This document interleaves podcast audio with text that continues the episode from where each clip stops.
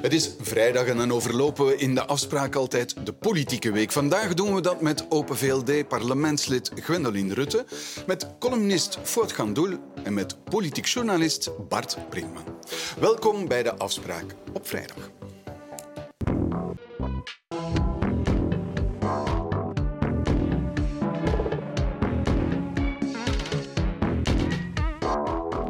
Goedenavond, Fout Gandoel. Goedenavond. Ehm, in Nederland, even over de grens kijken, bijna 89 miljoen euro opgehaald in een grote benefietshow voor de slachtoffers van de aardbeving in Turkije en in Syrië.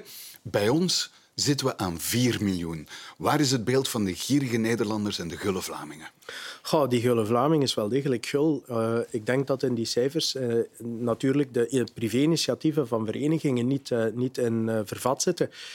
bij ons in Limburg is op een week tijd alleen al bij de, in, in, de moskeeën ongeveer een dikke miljoen euro verzameld. Dat is toch niet niks.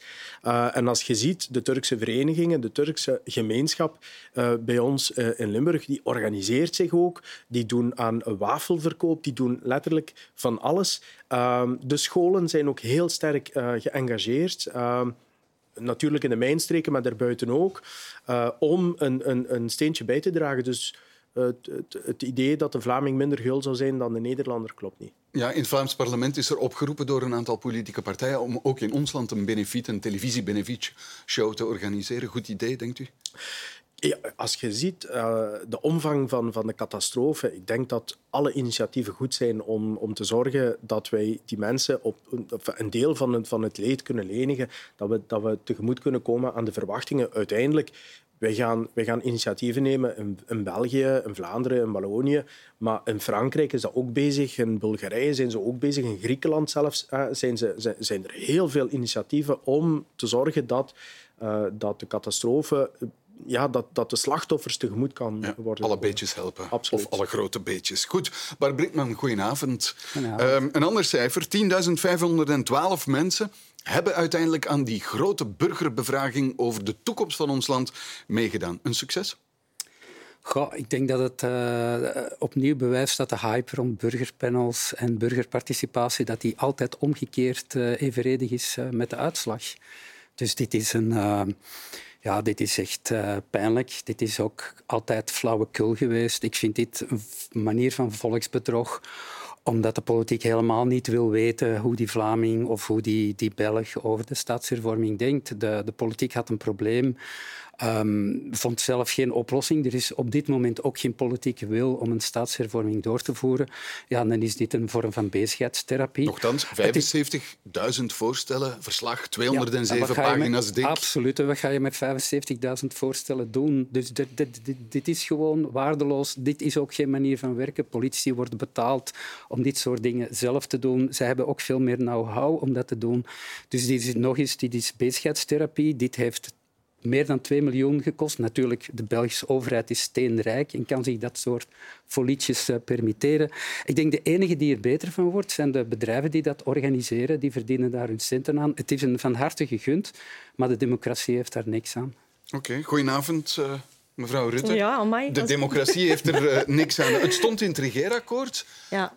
Maar sommigen zeggen het is ook als een weeskindje behandeld. Uh, ja, ik ben toen uh, zelf eens naar die, naar die website gegaan, om, uh, omdat ik uh, wel wou zien wat het was. En, en omdat ik mij wel interesseer in, in staatshervorming en staatsstructuur. Ah, dat is ook, ja, dat is mijn job. Dus, ja. Maar ik moet eerlijk toegeven dat ik er ook niet doorheen geraakt ben. En ik ben een heel geïnteresseerd iemand. Dus ik ben ergens uh, ja, na een dikke tien minuten uh, afgehaakt. Um, dus ja, ik vind het ook niet bepaald een geslaagd experiment. Maar om dan, daarom dan ja, meteen de hele grote woorden te nemen. In lokale politiek bijvoorbeeld merk ik uh, voor kleinschalige initiatieven... Ah, daar ben ik het helemaal dat het wel heel goed maar kan dit werken. is niet kleinschalig. Ja, nee, nee, dit is echt zo groot daar en ook heel complex. Ja. Ja. ja, goed. Maar je moet het misschien eens proberen om dan vast te stellen dat het niet gaat. En dat politici misschien dan toch nog nut hebben, meneer Doet leven. De, er is intussen een, een privé-initiatief, een burgerpanel rond partijfinanciering. Opnieuw burgerpanel. Is het daar wel zinvol, die methode, denkt u? Nee, ik, ik geloof er niet, uh, niet helemaal in. Ik zeg het wel op lokaal niveau. Als mensen direct betrokken zijn, er eigen belang ook bij hebben, uh, het is hun leefgemeenschap, zij, uh, zij moeten er mee in leven. En dan moet je echt wel inspraak geven en niet denken dat je dan als politiek zomaar alles moet gaan beslissen. Maar ja, goed. Dat er geëxperimenteerd wordt op zich, daar heb ik niet zoveel problemen mee. Het is zoeken. We zitten ook in een crisis van de klassieke democratie. Dat moet je ook toegeven. Hè. Daar gaan we het zelfs over hebben. Er zijn heel veel dingen die niet meer werken. Dus dat men dan begint te zoeken en te kijken naar wat kan er dan wel, uh, dat is op zich misschien niet zo verkeerd. Goed. Laten we eens naar de Vlaamse regering uh, kijken, want daar was een kleine crisis vandaag. Minister-president Jan Bon die riep de partijvoorzitters van zijn partijen bij elkaar over het stikstofakkoord, omdat er geen akkoord meer mogelijk leek tussen in de eerste plaats de CD&V en de N-VA. Maar na een korte vergadering uh, hebben de voorzitters het dossier weer naar de regering teruggekaatst, die wel eerst op vakantie mag gaan. Was een heftige dag en inderdaad geen goed nieuws voor die Vlaamse regering. Het is een tikkende bom en wij hebben die verantwoordelijkheid om die tikkende bom te ontmijnen. Uh, en uh, ik denk ook dat landbouwers, dat één, iedere wiens job ervan afhangt, dat die dat ook wel van de politiek verwachten. Als we dit niet doen, dan verliezen we met, met, met z'n allen. Heel de politiek verliest. We willen oplossingen, absoluut oplossingen. En elk voorstel is daarop gericht. We willen met onze voedingsindustrie en voedingszekerheid niet dezelfde fout maken als met ons energiebeleid. Dat is onze lijn. Ik heb uh, de indruk dat er nog andere dingen, politieke dingen spelen uh, die niet direct met het dossier te maken hebben. En daarom zal ik deze namiddag de drie partijvoorzitters uh, daarover, daarover spreken. Welkom in Antwerpen. Is er nog... Ja, zeker. alle partijen bevestigen dat ook en gaan de komende tijd verder aan de slag onder initiatief van de minister-president. Wat we alle drie willen is dat uh, het akkoord dat we maken, dat dat ook juridisch standhoudt. En dus daar pakken we de krokusvakantie voor om dat helemaal uit te puren, zodanig dat we uh, de week na de krokusvakantie een akkoord kunnen maken. Ja, meneer Binkman, hoe ernstig is deze crisis nu? Goh. Um, laten we zeggen, die, die, die vergadering onder partijvoorzitters was natuurlijk vooral show. Uh, even een beetje stoom aflaten. Ik denk dat de NVA ook geprobeerd heeft om Sami Medi mee in bad te trekken, zoals in september. Uh, dat is niet gelukt. Hè. Hij heeft uh, alle vrijheid gegeven aan Hilde Krevits en Jo Broens om de zaak op te lossen. Maar ja, dat neemt niet weg. Meneer, dat neemt niet de minister-president vergeleek het zelf met een federale premier die naar de koning trekt. Dat betekent Ja. ontslag gaan geven. en Ja maar, da- daar, ja, maar we moeten eerlijk zijn. De Vlaamse regering kan eigenlijk niet vallen. Er is geen wisselmeerderheid mogelijk. Met andere woorden, deze regering is veroordeeld om te blijven zitten tot, tot mei eh 24. Dus dat is toch iets anders dan die federale regering die wel degelijk kan vallen. Dus die Vlaamse regering kan dus niet vallen. Nu, ik denk wel dat het, dat het probleem aan zich is wel ernstig. Um, er is een stikstofprobleem in, in Vlaanderen. En daar staan de visies denk ik, vrees ik, toch uh, diametraal tegenover elkaar. Waarom kan de Vlaamse regering niet vallen? De Vlaamse regering kan niet vallen. Eén, het is een legislatuurparlement, dus er zijn geen vervroegde verkiezingen mogelijk. De Vlaamse regering kan alleen vallen als, bij wijze van spreken, met een constructieve motie van meerderheid, zoals het dan heet. Dat betekent dat je valt, maar dat je meteen verder doet in een andere constellatie. Ja, en dan telt gewoon de wiskunde. Er is eigenlijk geen vervanging mogelijk. In principe zou het kunnen zijn dat de socialisten uh, in de plaats van het CD&V komen, maar dan heb je een uiterst kleine meerderheid, omdat uh, mevrouw El Kawakibi niet meer meetelt voor de liberalen, dus je hebt een zetel minder. Dus je zou één zetel op overschot hebben, je hebt geen zetels op overschot in commissies. Dus ja, het is een heel moeilijke situatie. Dus met andere woorden, er is geen alternatief. Ja. Ze zijn tot elkaar veroordeeld. Ze zijn tot elkaar veroordeeld. Goed. Mevrouw Rutte, heeft de crisisberg dan een muis gebaard vandaag? Ik denk dat er helemaal niks gebaard is vandaag. Um, ik weet ook niet of dat dit een crisis is. Um, het u, is... u denkt van niet? Wel, men moest een manier vinden om, uh, om uh, wat tijd te kopen, denk ik. En, in, en het klopt inderdaad dat je daar federaal wel de koning voor hebt en dan naar de koning kan gaan die even consulteert en even de pauzeknop induwt. En dat heb je in Vlaanderen natuurlijk niet. Tenzij dat de partijvoorzitters zichzelf als drie koningen beschouwen. Maar dat is misschien uh, wat te kort voor de bocht.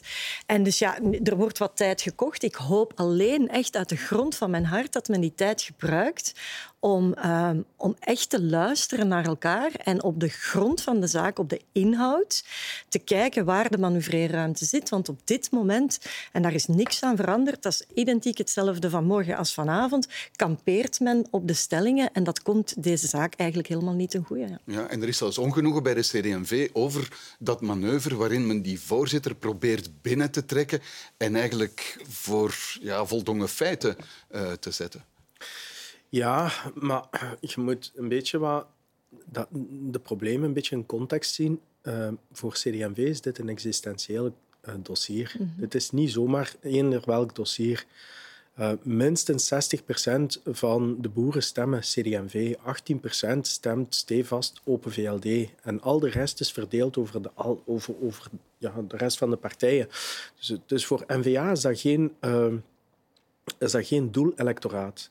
Uh, wil niet zeggen dat mevrouw De Meer hier uh, andere, uh, andere motieven heeft. Ik geloof sterk dat mevrouw De Meer uh, effectief een oplossing wilt in, in dit dossier. Alleen botst het radicaal met, ja, met, met de voorstellen die CD&V probeert te verdedigen in het belang van een, belangrijk, een existentieel belangrijke electoraal, electoraat voor, voor die partij. Dus je ziet hier dat hier toch wel uh, andere dingen, uh, uh, gelijk, gelijk de minister-president ook zegt, hier spelen ook wel andere, andere dingen mee op de motieven? achtergrond. Ja, motieven niet, maar andere, andere krachten mee op de achtergrond, waar, waar, ja, die de dynamieken van de onderhandelingen een beetje wat doorkruisen. Ja. Dus dat maakt het niet zo evident. En waar staat de Open VLD dan? Want jullie zitten wel in die regering, ja. hè?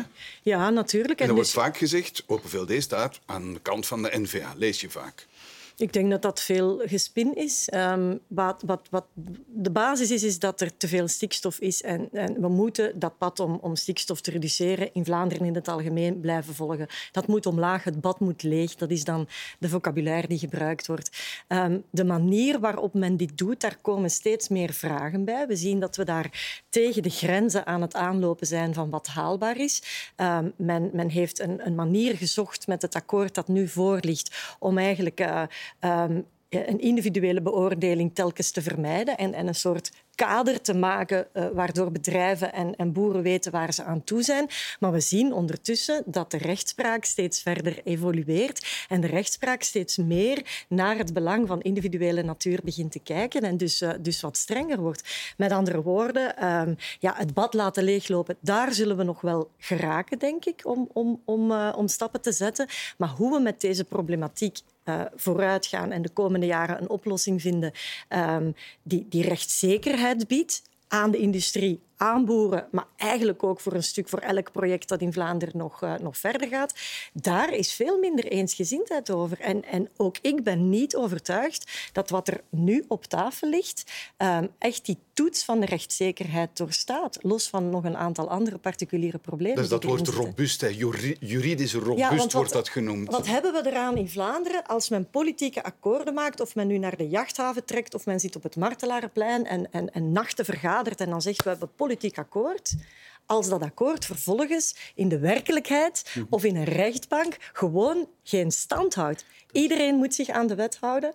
Ja, de politici die die wetgeving maken natuurlijk ook. En dus moet je aan een aantal basisprincipes wel voldoen. Dat is ook, dat is ook de motivering van CD&V. CD&V zegt van luister, kijk, we hebben een jaar geleden was het akkoord. En er was een akkoord waar Hilde Krevit zich uh, achter had geschaard namens CD&V.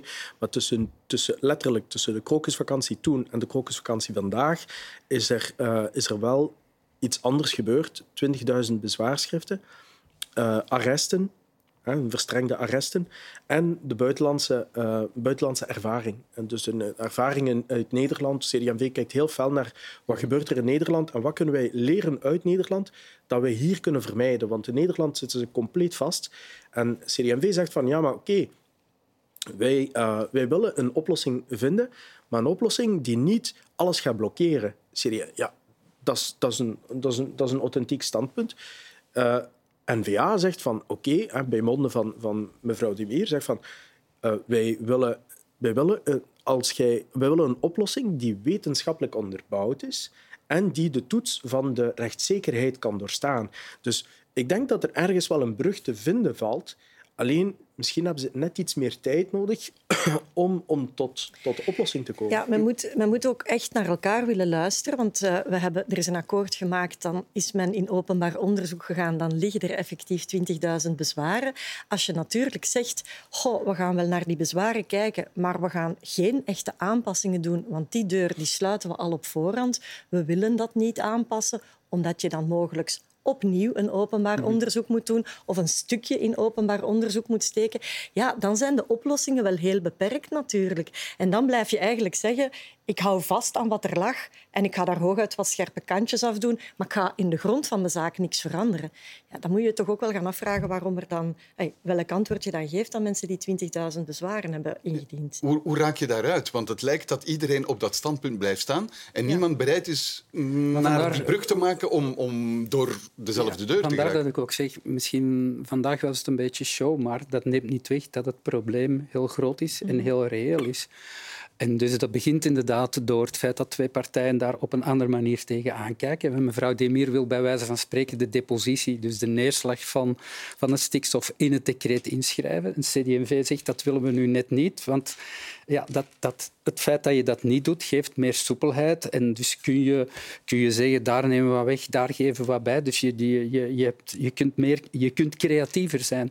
Dus daar, daar botst het al. Maar het botst natuurlijk ook op, op een zeker uitgangspunt. Dus op het gevaar of een beetje chemisch ingewikkeld te worden. Dus zowel industrie als landbouw uh, stoot stikstof uit, maar de stikstof van de industrie zou minder schadelijk zijn dan die van de landbouw. En dus zijn de normen voor de industrie die zijn 40 keer lager.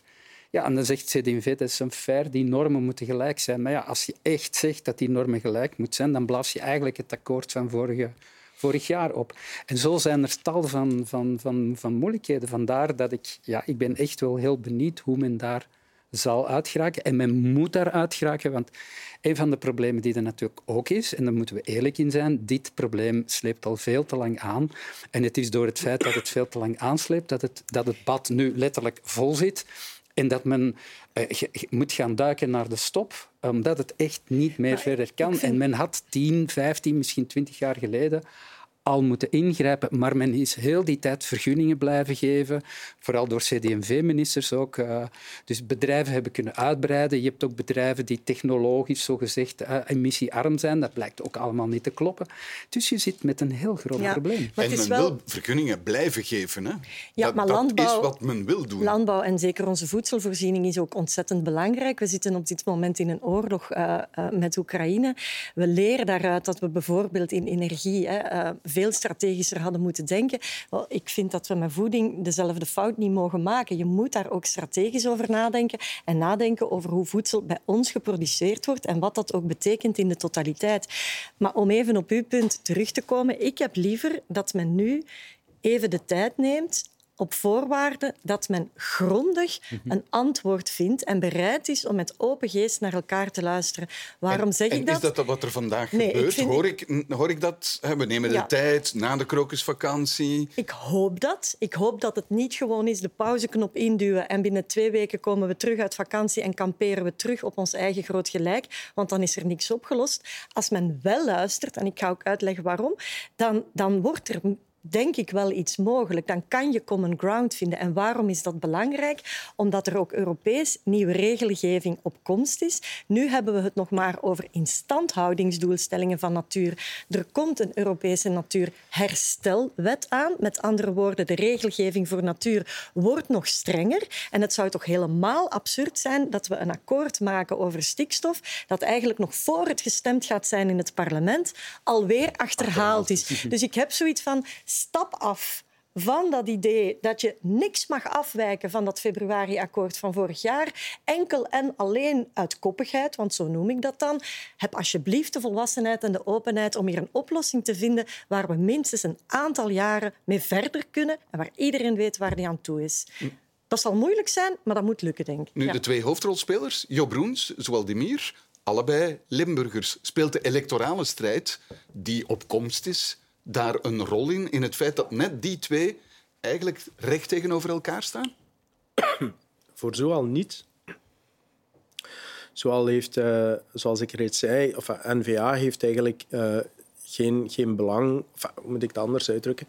Uh, eh, NVA hangt niet af van de boerenelectoraat. Dus voor, voor de, een, een, beeld en, en een imago en de manier waarop je erin staat in dit dossier. Ja, maar dan moet je even dichterbij, naderbij, um, dichter gaan kijken naar, naar de kern van NVA en van waar NVA eigenlijk uitkomt. NVA heeft een heel diep groene uh, um, uh, hoe zeg je dat? Uh, achterban, van de Volksunie, van de tijd van de Volksunie. Dus daar, daar, daar, daar speelt dat groen element zeker ook wel veel feller mm. mee dan vergeleken met, met CD&V, die een uitgesproken landelijke electoraat heeft, waar de boeren een belangrijk electoraat voor zijn. Dus je, je krijgt daar tegengestelde belangen. Hè. Dat is denk ik vrij evident.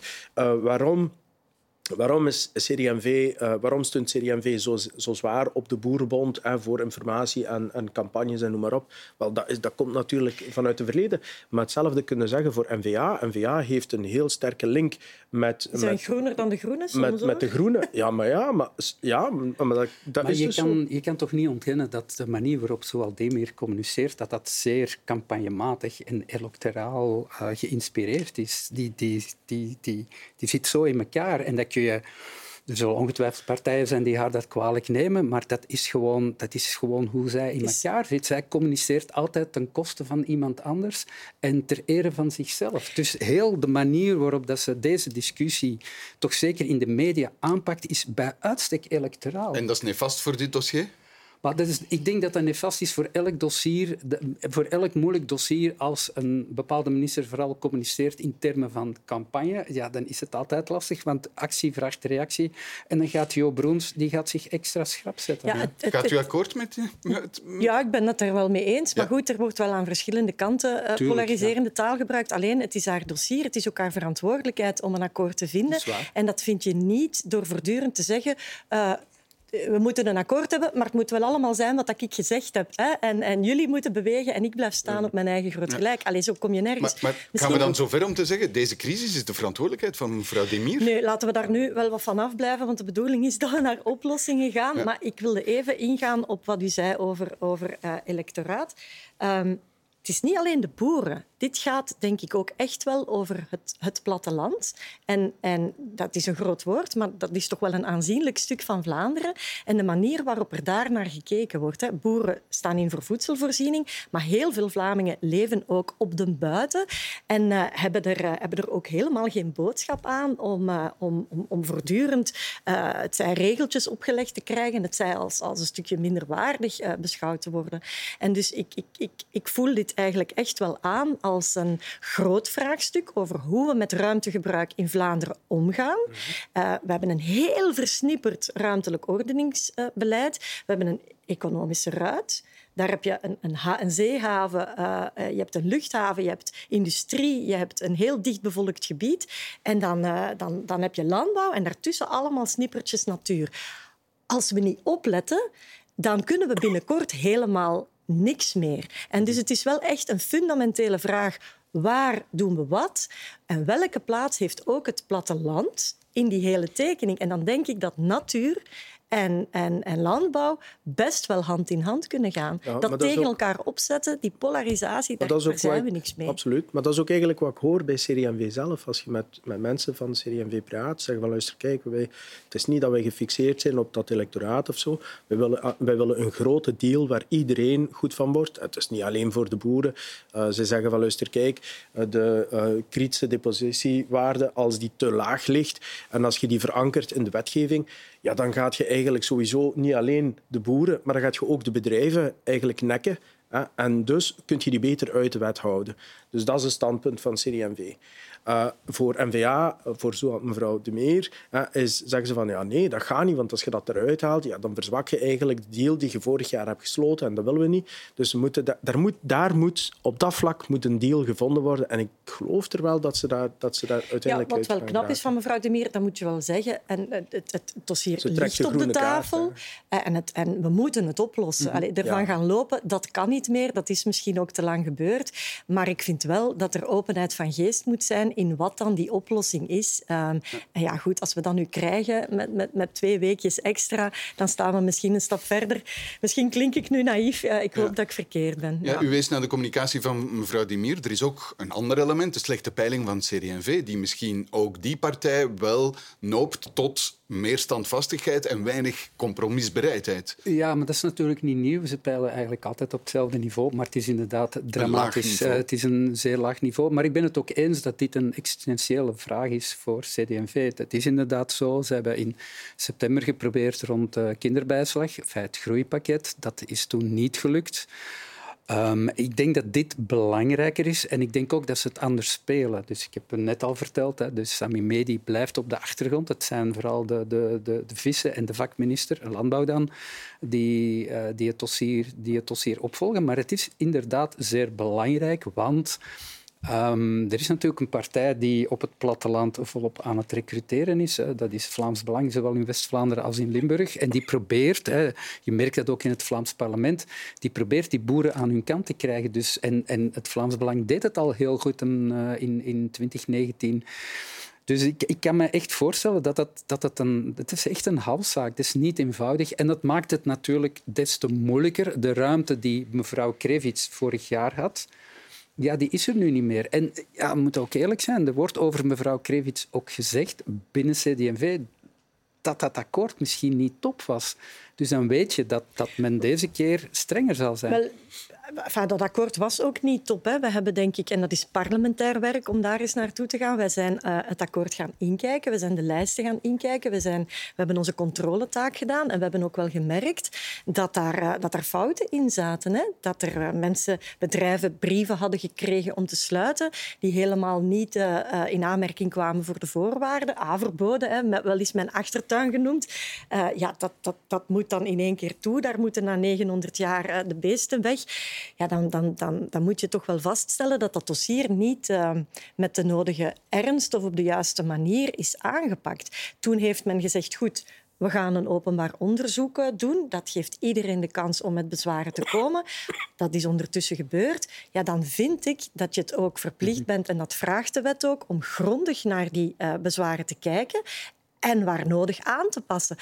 Als je dan zegt, ja, er zijn wel 20.000 bezwaren en er zaten wel fouten in ons financieel akkoord, maar we gaan er eigenlijk wel niet van afwijken, ja, dan vraag je natuurlijk dat dat akkoord, als het er al komt, in een rechtbank onderuit mhm. gehaald wordt. Dus men moet wel echt nu zeggen, oké, we hebben de politieke wil, die partijen zijn tot elkaar veroordeeld. Hè. Ik denk dat ik dat mag zeggen. Ik heb die regering gemaakt. Er is geen alternatief. Er kan in het beste geval op één dossier is een, met een wisselmeerderheid gedreigd worden, maar voor een andere regering te maken is er geen alternatief. Punt. Dat geeft alle partijen aan de tafel een stevige uitgangspositie natuurlijk. Maar dat wil ook zeggen dat je tot elkaar veroordeeld bent om dit op te lossen. Mhm. Gaat de vakantie helpen? Ja, ik weet het niet. Ik, ik, neem aan van wel. Het zal even uh, lucht van de ketel halen. Maar, maar, maar uiteindelijk, uh, ja, men zal er toch door moeten. En men, men is er echt al weken mee bezig.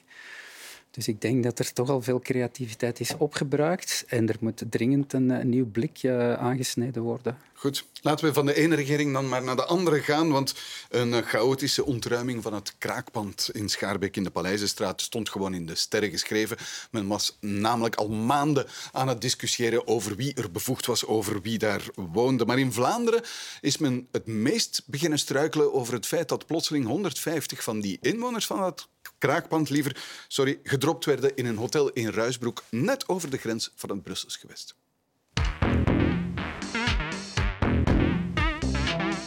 Chaos, onduidelijkheid en nog meer chaos.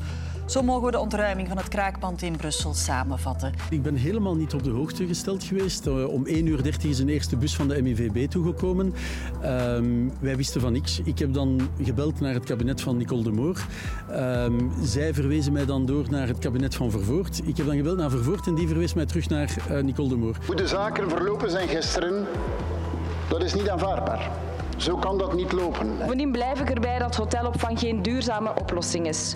We zullen daarom de asielzoekers uit de noodopvang in Sint-Pietersleeuw nu voorrang geven en prioritair laten doorstromen naar de opvang van Fedasiel. Ik begrijp dat u emotioneerd en bewogen bent op het einde en dat is een hele, hele zware job die u heeft.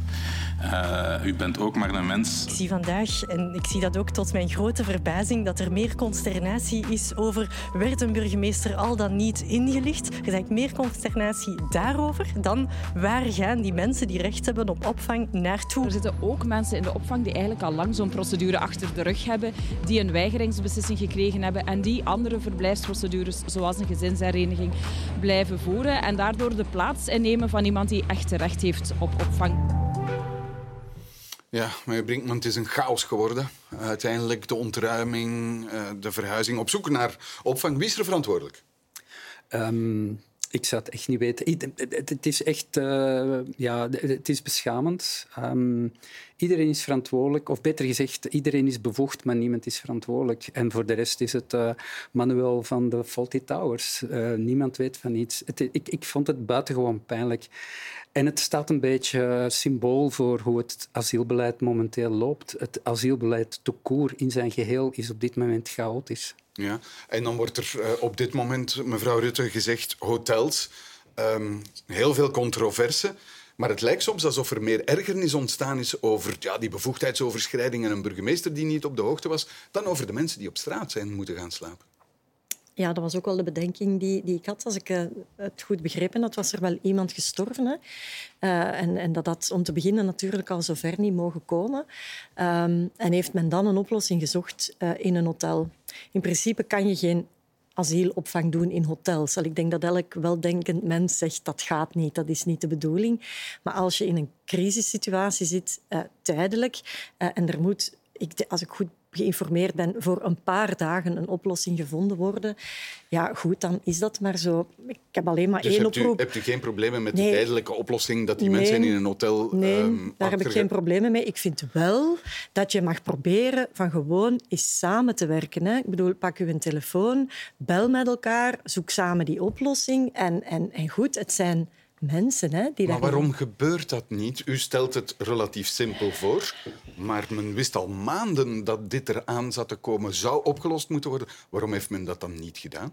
Ja, dat is uh, iedereen die naar elkaar wijst en, en, en enkel en alleen denkt uh, ik ben hiermee bezig en wat hier een, over die grens een, een, een beetje verder gebeurt, daar kijk ik niet naar. Ik denk dat dat ook om terug bij het eerste onderwerp te komen, de fundamentele vraag is voor ons land, uh, dat, wat een heel ingewikkeld land is met heel veel hoe zorg je ervoor dat die allemaal met elkaar kunnen samenwerken? In corona hebben we een manier gevonden om dat te doen, om met elkaar te praten en, en soms met, met veel horten en stoten een werkwijze te vinden. Het is precies dat corona gedaan is en iedereen is terug op zijn eilandje gaan zitten en de ene zegt ik heb met, met jou niks te maken en jij met mij niet. Ja, dat werkt natuurlijk niet. We zijn nog wel altijd hetzelfde land. Hè. We zijn hier allemaal Belgen aan de tafel, ook nog Vlamingen. Um, ja, we hebben de plicht om samen te werken, ja. denk ik. Even, even, terug naar die hotels, uh. Want er wordt nu uh, door mevrouw De Moor gezegd... ja, we gaan eerst opvang zoeken voor de mensen die in die hotels zitten... en dan pas voor de mensen die op straat slapen. Gaat u met die prioriteit akkoord? Uh, persoonlijk niet, nee. Ik zou eerst de mensen die op straat doen... en dan de mensen die in het hotel zitten. Waarom? Om, ja, om de evidente reden, je laat niemand, je laat niemand op straat slapen. Ik denk dat dat een, een, een, humanitaire crisis is. Dat je, onaanvaardbaar dat je mensen op straat laat, laat slapen in erbarmelijke omstandigheden. We lijken, wel Zimbabwe hè, op dat vlak. Bedoel, dat, dat is onaanvaardbaar op welke manier dat we hier met mensen omgaan. Dus ik, uh, de mensen die in een hotel zitten, uh, ja, die, die zitten al wat comfortabeler. Dus die zouden het bij wijze spreken iets langer kunnen wachten. Maar goed, ik zou eerst daarmee beginnen, maar dat is mijn persoonlijke visie. Ja, en toch heel veel controversie in Vlaanderen over die hotels. Waarom toch? Omdat dat, ja, dat ligt moeilijk bij de publieke opinie. Omdat dat, dat, dat is eigenlijk uh, voor een stuk, om het cru te zeggen, dodelijk voor de beeldvorming van, van, van politiek. Omdat je natuurlijk elke, elke Vlaming heeft zijn eigen bezonjes en En ja, ik kan natuurlijk beginnen denken, ja, maar ik moet mijn energie betalen, ik moet mijn huur betalen en dit en dat en dat. En die mensen komen naar hier, die hebben eigenlijk nog niks betaald, die hebben niks bewezen. We weten zelfs niet of dat ze hier mogen zijn. En men stopt ze op hotel en ze krijgen eten en dat soort dingen meer. Twintig jaar geleden heeft men dat ook moeten doen, omdat er toen ook een asielcrisis was. Men heeft toen op een veel grotere schaal mensen in hotels ondergebracht. En dat bleek toen echt een, een, een aantrekkingsfactor te zijn. Van, ah, goed, we gaan naar België, want daar kunnen we op hotel gaan. En ik geef toe, dat is...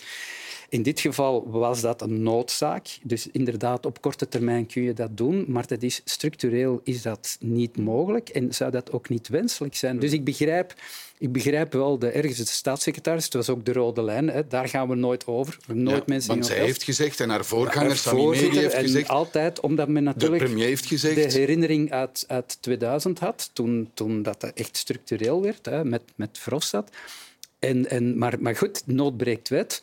Maar dus wil men dat zo beperkt mogelijk doen, omdat je anders de indruk geeft... En België is al heel aantrekkelijk voor asielzoekers. Mhm. We hebben een heel goede reputatie om allerlei redenen, daar kunnen we het lang over hebben. Maar als daar nog eens bovenop komt, ja, maar... En, en als het echt niet gaat, ze stoppen nu wel in de, in de IBIS budget... Ja, dat is, dat is gewoon niet gezond. Aan u dezelfde vraag. Wat, wat zou u prioritair doen? De mensen die op hotel slapen omwille van de beeldvorming of de mensen die op straat slapen omwille van het humanitaire? Wie krijgt het eerst opvang? Voor u? Ik denk dat je moet proberen om allebei de problemen op te lossen. En dat gaat men, eh, als ik het goed begrepen heb, ook doen. Een oplossing voor de mensen die in tenten eh, slapen. Al is het maar een, dak boven hun hoofd, genre een sporthal.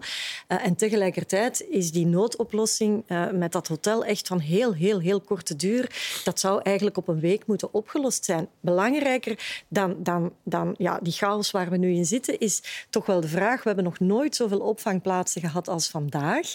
En toch krijgen we het niet uh, getrokken. Dus er moet echt gekeken worden naar die procedures, hoe het komt dat, uh, dat wij hier in België, ik denk dat de uitdrukking die men gebruikt is, uh, putteke van bad zijn, waar, waar, waar, alles naartoe gezogen wordt. Ja. ja. daar zit natuurlijk de kern van het probleem. Hè. En, en ja, dan, dan, dan zullen we moeten procedures verstrengen en zullen we ook in Europa op een meer volwassen manier over asiel en migratie moeten spreken, in plaats van ofwel de kop in het zand te steken, ofwel uh, heel uh, extreme uh, standpunten en, in te nemen. En hoe is dat dan? Is dat dan de muur met de deur in?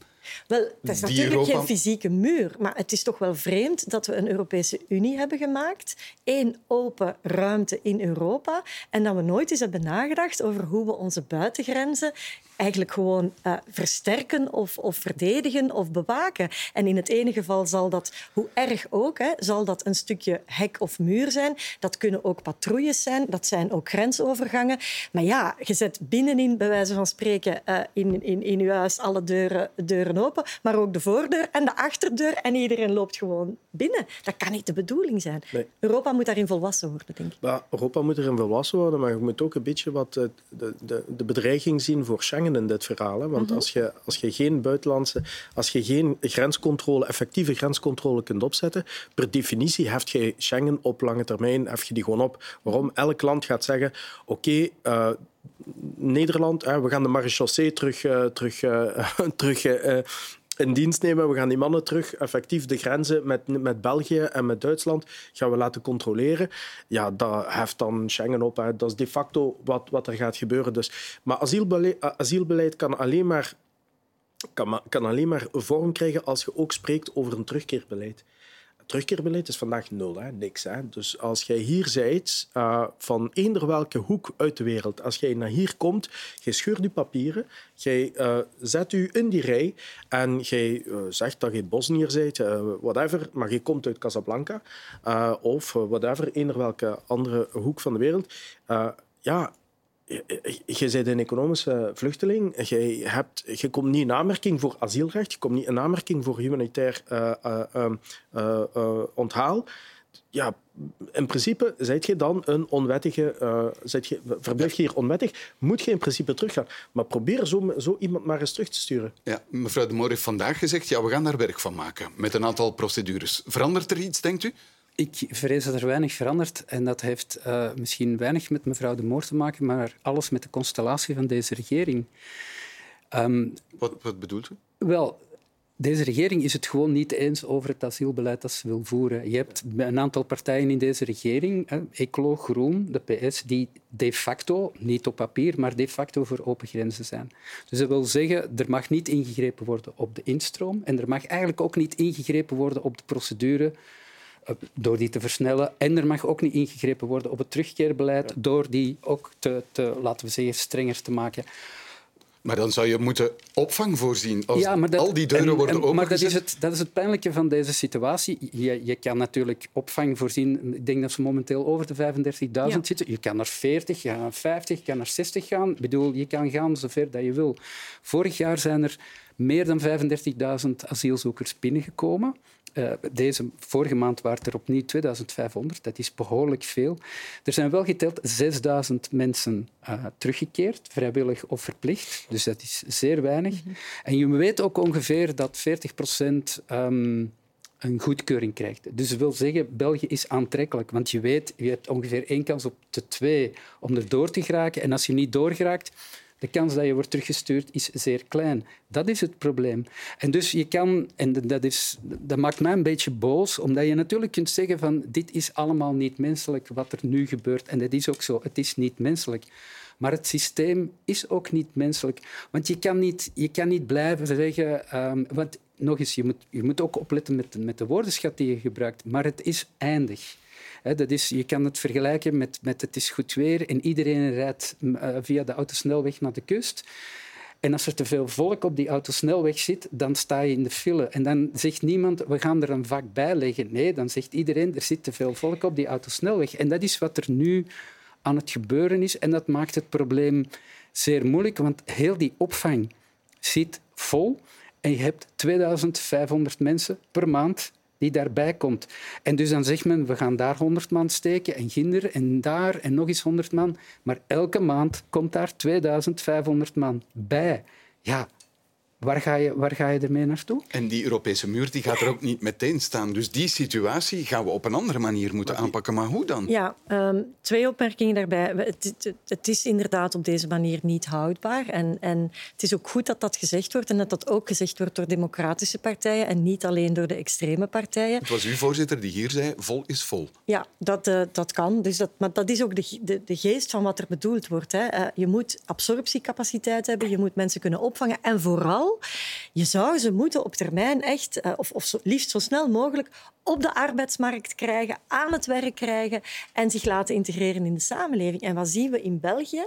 Uh, op dat vlak en in Vlaanderen blijven we toch wel achter. Hè? Andere landen slagen er veel beter in om als mensen van elders komen ze snel op de arbeidsmarkt te krijgen.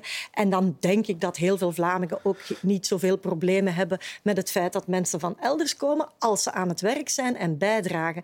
En daar blijft volgens mij de VDAB en met name een heel rigide taalpolitiek van Vlaanderen uh, toch wel achter, uh, achter. Maar je moet, ze, je moet ze ook onder dak krijgen, want dat is een probleem waar men volledig overheen kijkt. Er is een enorm tekort aan betaalbare huurwoningen, waar de Vlaamse regering, laat ons eerlijk zijn, echt niks aan doet. En wat evengoed geldt voor, laten we zeggen, Vlamingen die, mhm. die, die wat minder die geld hebben. Die heel lang aan het wachten zijn soms. Die, er is dus een enorm probleem op de huismarkt. Dus zelfs als die mensen hun papieren krijgen, waar moeten ze gaan wonen? Vandaar ook dat sommige mensen absoluut in de opvang willen blijven. En blijven met procedures. En, en, en blijven met, maar zelfs als ze, als ze papieren hebben die eigenlijk niet weg willen, omdat ze zeggen, we kunnen nergens naartoe. Is het zo simpel? Zorg dat de mensen aan het werk raken en je integreert ze. En het probleem, het draagvlak, om dat woord dan maar eens gebruiken, zal groeien uh, bij de rest van de bevolking? De werkelijkheid is veel meer barstiger dan dat. Het is natuurlijk de, de, doelstelling. Hè. De doelstelling is effectief om de mensen te integreren in de samenleving. Het zij via werk, het zij via andere kanalen. Dat is de doelstelling. Maar de, de werkelijkheid is weer barstiger. Eh, er zijn heel veel struikelblokken, zoals uh, meneer uh, ook trouwens net aanhaalt. Maar ik wil misschien heel even, heel even nog terugkomen op het verhaal van die hekken. Die hekken zijn er nu. Hè. Ja, ja. Die hekken bestaan nu. Hè. Als jij, als jij in, in Noord-Marokko zit en jij wilt naar Melilla of Ceuta, ja, dat is een betonnen muur met gigantisch hoog, met, met alles erop en eraan. Maar dat houdt de dingen niet tegen. Hè. Dat houdt migratie niet tegen. Hè? En zeker niet als je nu in je achterhoofd heeft, als je, nu, als, je, als je weet dat de demografische groei overal ter wereld vooral groeit waar? In Afrika. Dus er moet absoluut iets uh, iets gebeuren om, om, om, om naar een, een gezamenlijk asielbeleid te gaan dat robuust is, waar, zoals mevrouw De Moor ook zegt, een muur met een deur. En die deur moet erin zijn. Je moet, een, je, je moet kunnen filteren maar er moet een mogelijkheid zijn om er ook in te gaan. De deur van economische migratie is wel toe. Hè? En omdat die deur toe is, ja. Heb je het kanaal dat eigenlijk voorbehouden is voor asiel en humanitaire hulp, wat eigenlijk overspoeld wordt door mensen die toch maar op zoek gaan naar een beter leven. Wat heel menselijk is dat je dat wil natuurlijk. Maar je hebt eigenlijk twee deuren nodig. Hè? Je hebt een deur nodig voor asiel en je hebt een deur nodig voor werk. Ja. Maar goed, zelfs met twee deuren ga je nog altijd illegale migratie krijgen, want de mensen die weten dat ze ingeven aan die twee deuren welkom zijn, die gaan ja. toch proberen. Dus dit zijn geen, er zijn ook geen wonderoplossingen voor asiel. Het Australisch systeem, dat, dat zijn fabeltjes. Dat, dat, dat, lost niks op. Daar win je misschien verkiezingen mee. De NVA en Theo Franke elke keer ja, naar voren schuiven. Vang de mensen ergens anders op. Ja, maar hoe ga je dat doen in Europa? In, waar ga je ze opvangen? Ik bedoel, Europa is geen eiland. Uh, dat zal ook deel uitmaken van de oplossing om, in, indien je echt grote migratiestromen hebt of er gebeurt iets, om mensen zo dicht mogelijk bij huis op te vangen. Um, om nog even terug te komen op, uh, op, uh, op het uh, economische probleem. Ik, ik vind toch niet dat we daar zo licht over mogen heen stappen. Het is natuurlijk complex. Er is niet één silver bullet. Maar ik zie bijvoorbeeld wel dat, om het dus over Oekraïne te hebben, mensen uit Oekraïne die in Nederland komen, heel makkelijk aan de slag gaan, op de arbeidsmarkt terecht kunnen. Meer dan 80 procent is daar aan het werken. Ze hebben dezelfde problemen als wij, hoor. Maar toch raakt men aan de slag. Bij ons lukt dat niet. En we moeten ons dringend de vraag stellen, waar knelt het schoentje? Wat moet er anders? Want wie werkt, draagt ook bij. En we hebben tegelijkertijd op die arbeidsmarkt handen tekort. we hebben overal mensen tekort. Dus Absoluut. Maar migratie is daar sowieso een deel van het antwoord. Dat is, dat is onbetwistbaar zo. Maar in Nederland was dat in, in het verleden ook zo dat uh, wanneer, de, uh, wanneer de asielcrisis, want het is niet de eerste asielcrisis, er zijn er verschillende geweest, maar voor, voor de grote golven van, van de asiel, had je daar een werkgeversorganisatie die zei van ja, maar laat ze maar komen, we kunnen ze goed gebruiken. Achteraf komen die tot de vaststelling, maar oh, wacht even, um, die hebben niet het profiel die we zoeken, die hebben een heel grote afstand, de technische skills zijn er niet, oh, dat, gaat, dat gaat ons geld kosten om die mensen op te leiden, terwijl we eigenlijk anders gewoon hè, doorsnee eh, Nederlanders uh, um, kunnen integreren of uh, opnemen in, in, die jobs.